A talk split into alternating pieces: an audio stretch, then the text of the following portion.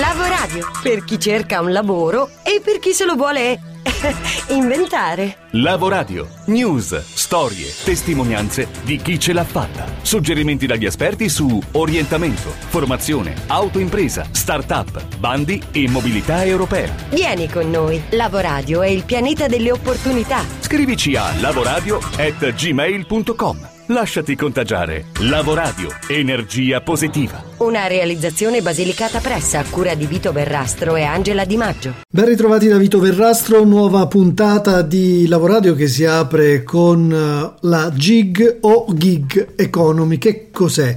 In un mondo che è messo sempre di più alla prova dalla crisi economica, ovviamente il settore dell'impiego e i contratti di lavoro ne fanno le spese e in questo contesto si sviluppa appunto la gig economy, un sistema particolare che riesce a fare a meno dei classici contratti che siano a tempo indeterminato o determinato, ma anche perfino delle collaborazioni occasionali perché nella gig economy si lavora on demand, ovvero a richiesta, quando c'è la necessità, le necessità magari delle nostre competenze, delle nostre abilità. Uh, pensiamo ai corrieri o ai driver di Uber. Ecco, questi sono chiari esempi di figure professionali che si sono uh, sempre di più imposti all'interno della gig economy. Se vogliamo rendere ancora più semplice il concetto, uh, si parla anche di lavoretti, tra virgolette. Fino a poco tempo fa una situazione lavorativa del genere non sarebbe stata considerata un'opzione economica percorribile, invece la crisi del lavoro ha fatto sì che molte persone stiano sfruttando le opportunità anche solo saltuarie offerte da siti, applicazioni e piattaforme web anche in Italia. E di gig economy oggi vogliamo parlare con Alessandro Notarbartolo, il fondatore di Tabid, una delle piattaforme appunto dei lavoretti o della gig economy che è più interessante e più sviluppata in Italia. Ciao Alessandro, benvenuto su Lavoradio. Ciao e buongiorno a tutti. Allora Alessandro, uh, si sente parlare sempre più spesso di gig economy, ma soprattutto in accezione di precariato, uh, perché molti lamentano le scarse tutele nei confronti dei lavoratori, sono notizie di attualità che abbiamo sentito anche recentemente. Beh, non essendoci dei veri e propri contratti, ovviamente le persone non ricevono status di dipendenti e non ricevono neanche agevolazioni pensionistiche, sanitarie, eccetera. E in molti si stanno chiedendo nuove leggi che permettano una maggiore tutela per chi lavora on demand. Uh, in Italia è stato fatto il primo passo riconoscendo e facilitando il telelavoro, ma sarà necessario fare ancora molti step successivi. Ad ogni modo, uh, molti denunciano la gig economy come l'economia del precariato. Io non sono d'accordo, immagino neanche tu. Ma allora diciamo che eh, la gig, definire la gig economy come economia del precariato io credo eh, che sia ovviamente una definizione eh, che arriva tipicamente da, da, chi vede sempre le novità in modo molto negativo, sempre contro eh, diciamo le classi sociali deboli e quant'altro. In realtà la gig economy è proprio un'opportunità che permette di arrotondare. Non bisogna pensare alla gig economy come un qualcosa che ti fa vivere, che ti fa arricchire, è un extra, un un qualcosa che, va, che, si va ad aggiungere ed è un'opportunità perché prima non c'era, mentre adesso c'è eh, tutto, eh, non solo c'è Tabid, ma ci sono tante piattaforme che eh, anche per le consegne permettono veramente di avere un extra guadagno. Quindi mh, mm, io mh, mm, prendo ovviamente le distanze da questo eh, tipo di eh, strumentalizzazioni che mh, mm, alla fine non eh, distolgono solamente l'attenzione dal vero beneficio del servizio. Beh, sono completamente d'accordo. La gig economy rappresenta un taglio netto comunque con il passato per interi settori, questo è indubbio. Quindi, quando c'è qualcosa di disruptive, ovviamente si legge il fenomeno come lo si vuole leggere. Uber, per esempio, ha destabilizzato le agenzie di taxi. Uh, TaskRabbit uh, ha permesso di toccare uno schermo per assumere forza lavoro a costo in tutto il mondo. Deliveroo ha creato un esercito di ciclocorrieri pronto ad affrontare freddo e pioggia per consegnare i pasti a domicilio. Questi sono alcuni degli esempi che eh, sono conosciuti dai più. Allora andiamo ad esplorare questa piattaforma che si chiama Tabid che tu hai creato eh, che è definita anche sul sito stesso, è definito il social network dei lavoretti che aiuta a trovare la persona di fiducia per i piccoli lavori di qualsiasi genere. Tabid in effetti risolve problemi di tempo facendo fare agli altri ciò che si vuole delegare con una community affiatata, competente e soprattutto disponibile. Ma come nasce quest'idea? Tabid nasce prettamente da un'esigenza personale, il caso è, è stato che come nella maggior parte delle famiglie eh, un, un parente si è ammalato, pertanto c'era sempre la necessità di avere qualcuno disponibile per acquistare i farmaci oppure fare eh, la spesa, quindi da qui mi è nata uh, questa idea che poi era stata anche eh, già sviluppata per esempio negli Stati Uniti e in, est- in, Australia, mentre in Italia non c'era ancora. Quanto tempo ci è voluto per mettere su la piattaforma? Hai realizzato studi di marketing, modelli di business o, eh, come spesso accade, sei partito con l'idea? Dall'ideazione all'attuazione, quindi alla realizzazione, ehm, sono passati circa eh, tre mesi, quindi in tre mesi la piattaforma era pronta. Naturalmente poi nel corso del tempo è stata ottimizzata e resa sempre più performata sulla base dell'esigenza degli utenti. A dire la verità, eh, come la maggior parte delle persone che amano mettere in pratica le cose, eh, non ho fatto subito uno studio del target, mi sono buttato subito nella realizzazione, che è la cosa più difficile, diciamo, in, questi, in questo tipo di progetti. Bene, chi è l'utente tipo di Tabid? Chi si rivolge alla piattaforma? L'utente tipico di Tabid eh, diciamo che eh, può essere diviso in due categorie, chi richiede il servizio e in questo caso sono soprattutto i padri di famiglia o comunque persone eh, di, eh, dai 40 ai 50 anni che hanno la necessità di trovare subito una persona che risolva una loro esigenza.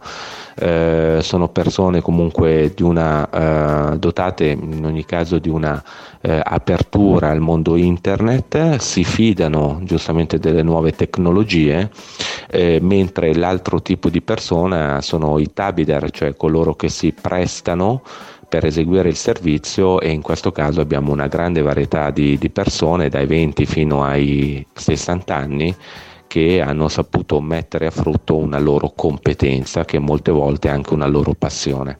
Ecco, rispetto ai Tabider, c'è qualche testimonianza che ti ha particolarmente colpito in questi anni? Eh, sono rimasto davvero colpito dalla testimonianza di un Tabider che eh, ha chiamato Tabid come un ammortizzatore sociale non ufficiale che gli ha permesso comunque di arrivare a fine mese eh, nonostante il suo stipendio comunque eh, molto modesto e questa è stata una cosa davvero oh, importante per me perché proprio quello l'obiettivo, quindi creare veramente un extra guadagno per chi eh, non arriva a fine mese o per chi effettivamente vuole mettere a frutto le sue passioni. Grazie allora ad Alessandro Notarbartolo e mh, mm, chiunque avesse curiosità o anche necessità, perché no, si può rivolgere a tabid.com che è la piattaforma che vi abbiamo presentato. Eh, due curiosità per chiudere questa parentesi sulla gig economy, eh, si chiama così perché gig era l'ingaggio dato a serata ai jazzisti nel primo Novecento e oggi per estensione indica, come abbiamo detto, qualsiasi lavoretto. Rispetto al volume d'affari che muove il comparto in Italia, ci sono delle previsioni realizzate dall'Università di Pavia che stima 11,6 milioni di utenti e 8,8 miliardi di euro nel 2020, quindi un valore compreso tra i 14 e i 25 miliardi addirittura nel 2025 con questa proiezione più a lungo termine. Eh, un turnover, dicono dall'Università di Pavia, che potrebbe oscillare tra lo 0,7% e l'1,3% del prodotto interno lordo. Altre stime, quelle del Corriere.it, in particolare la nuvola del lavoro, parlerebbero di una cifra più che raddoppiata, 53 miliardi di dollari, quasi 50 miliardi di euro, entro il prossimo decennio, il 2,5% del PIL. In tutti i casi una fetta molto ghiotta e invitante della torta complessiva legata al mondo del lavoro. Da non perdere. Chiusa questa lunga parentesi sulla gig economy, andiamo invece sul digitale, andiamo a parlare di web, andiamo a parlare di marketing perché sta arrivando e già in, in rampa di lancio uno degli eventi, se non l'evento più completo sull'innovazione digitale che arriva quest'anno a Rimini a fine giugno. Si tratta del Web Marketing Festival. Ce lo presenta Rossana Cavallari. Il mondo del digitale si ritrova ancora una volta quest'anno dal 21 al 23 giugno a Rimini per Web Marketing Festival, l'appuntamento per eccellenza del settore dove vengono trattati tantissimi temi di riferimento, tantissimi sono i relatori presenti, tantissime le figure e i professionisti che ogni anno si rendono disponibili per portare le loro competenze, le loro conoscenze a disposizione delle tantissime persone che eh, appunto partecipano a questo evento ideato e fortemente voluto da Cosmanno Lombardo per il quale mh, la trasformazione digitale richiede piani di formazione continua, adeguata e eh, costantemente aggiornata. Ebbene Rossana, visto dall'esterno potrebbe sembrare un appuntamento dedicato soltanto agli esperti o agli addetti ai lavori e invece so che non è così, c'è un'attenzione particolare anche al mondo dei giovani, giusto? Eh, l'attenzione eh, specificatamente rivolta agli studenti assume un'importanza particolare anche per gli studenti dell'università con il laboratorio del Web Marketing Festival che è un progetto che avvicina proprio gli studenti al mondo delle professioni digitali e dell'imprenditorialità, quindi una collaborazione attiva attiva con Atenei, scuole superiori e istituti con l'obiettivo di contribuire allo sviluppo e al sostegno delle competenze digitali che gli studenti possono avere, possono ampliare, possono implementare mettendosi direttamente in discussione e in gioco cercando di capire come sta cambiando il mercato del lavoro, quali sono i soggetti che ne fanno parte, quali sono le eh, attitudini maggiormente richieste e che devono essere comprese, così come vanno individuate e capite le nuove esigenze, le nuove opportunità che il digitale nel, negli ultimi anni ha velocemente eh, cambiato e trasformato. Quindi un evento anche a misura di studente che non farà solo la parte, immagino, da spettatore ma anche da protagonista, così come è avvenuto del resto negli anni scorsi. Nelle passate edizioni ha visto coinvolti più di 500 studenti provenienti da differenti realtà di tutta Italia che hanno proposto idee, progetti, hanno contribuito alla costruzione delle campagne di comunicazione importanti, hanno affiancato attivamente tutto il team di Web Marketing Festival, eh, un appoggio, un supporto importante per permettere ai più giovani di comprendere anche le dinamiche di realtà eh, così eh, attive, proattive attive eh, all'interno appunto del, del, del, digitale. Appuntamento da non perdere dunque webmarketingfestival.it per tutte le informazioni. E ora la nostra ultima rubrica in uh, scaletta, ma rimaniamo in tema di marketing. Strumenti e consigli. È tornato a trovarci su Lavoradio un vecchio amico Alessandro Martemucci che abbiamo già avuto modo di intervistare per parlare dell'evoluzione del marketing ai giovani e siccome oggi sappiamo che il mondo del lavoro è complicato e che per avviare un'impresa non ci sono tantissimi fondi a disposizione, bisogna fare di necessità virtù. Da qui un'evoluzione, una delle evoluzioni del marketing che è il lean marketing. Sì, eh, effettivamente oggi ci sono sempre meno risorse c'è una maggiore attenzione al mercato ma soprattutto all'evoluzione dei clienti eh, e alla tecnologia. Questi sono gli aspetti più importanti per aprire un'impresa e quindi anche il marketing eh, si è dovuto adeguare a questi nuovi stili di consumo e a queste nuove modalità eh, di mercato e di erogazione dei prodotti. Quindi è nato il lean marketing che è un approccio snello modello Toyota eh, però applicato al marketing, quindi con strumenti eh, semplici eh, da testare immediatamente per poter eh, cercare quanto prima la soluzione migliore, la soluzione di business ottimale per eh, ehm, creare un business eh, di successo.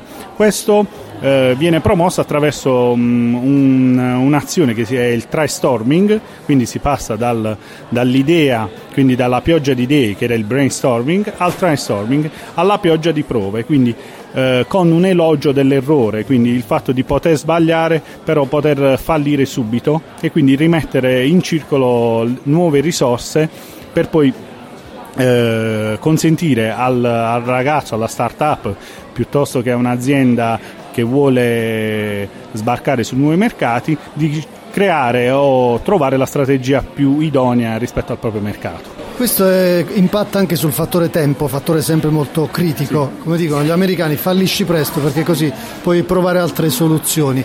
Eh, a che punto è la mentalità da questo punto di vista in Italia?